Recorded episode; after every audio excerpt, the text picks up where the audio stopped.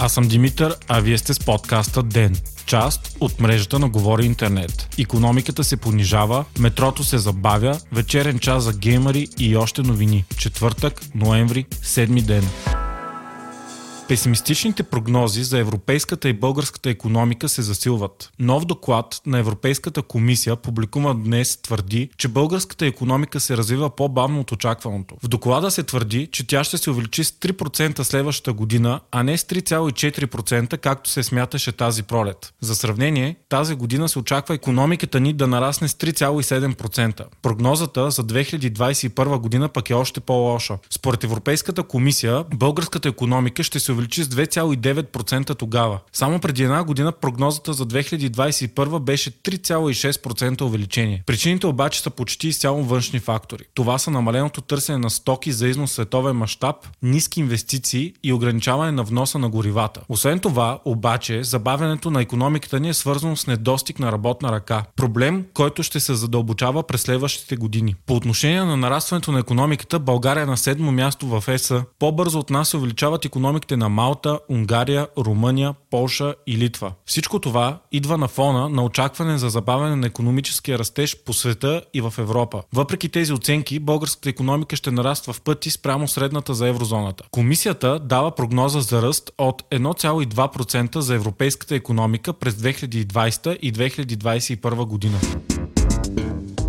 Отварянето на третия лъч на метрото в София се забавя, съобщава Капитал. Забавянето ще бъде с поне два месеца и е заради избили подземни води по време на строителството. Очаква се завършването на строителните работи да приключи декември вместо октомври, както беше обещано. На места копаенето се е забавило с 4 месеца заради неочаквано излезли води. Освен това, те първа трябва да се правят тестове за новите автоматични системи. Както знаете, за новия лъч ще има автоматични врати, които ще се отварят в синхрон с тези на пристигащите мотриси. Затова и се очаква очаква първата отсечка от Красно село до театър София да заработи най-рано февруари, вместо до края на тази година. Втората отсечка от улица Житница през Овча купел до околовръстния път пък трябва да отвори през предстоящия март.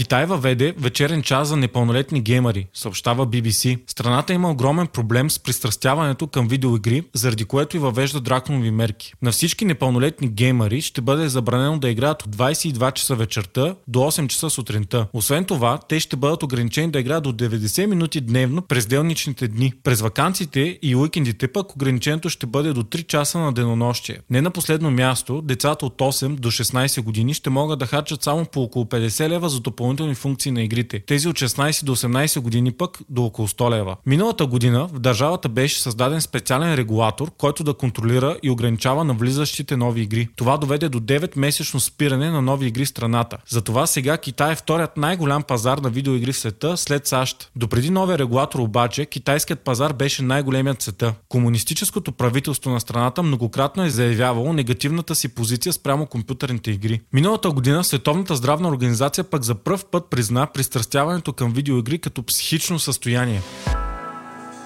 Платформата за наемане на жилища Airbnb започна най-голямата проверка в историята си, съобщава Reuters. През следващата година тя ще провери всичките си 7 милиона обекта в платформата. Проверката трябва да покаже дали те отговарят на стандартите и дали информацията в списъците е вярна. Ще се проявяват честотата, оборудването и сигурността. Ако обектите не отговарят на изискванията, Airbnb ще преустанови регистрацията им. Платформата има все по-големи проблеми. Някои местни правителства по целия свят дори я забраняват заради покачването на цените на найемите, които тя причинява. Много потребители пък се оплакват и от ниските гаранции, които Airbnb предоставя в случай на проблеми с резервациите. Повод за голямата проверка обаче са трагичните събития от миналия четвъртък в Калифорния. Тогава на парти по случай Хелуин бяха убити 5 души. Оказа се, че партито е било неразрешено и се е случило в наед чрез Airbnb апартамент.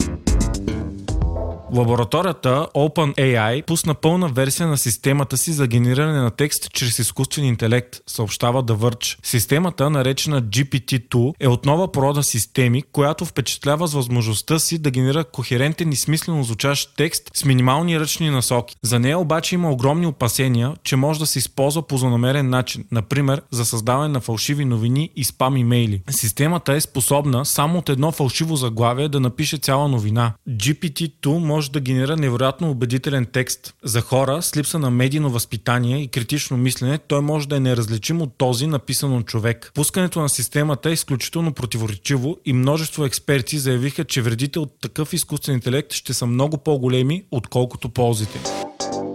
Вие слушахте подкаста Ден. Ден е част от мрежата на Говори Интернет. Водещ и главен редактор Димитър Панайотов. Аудиомонтаж Антон Велев. Ако искате да не изпускате епизод на Ден, не забравяйте да се абонирате в Spotify, Google Podcast или да ни оцените в Apple iTunes.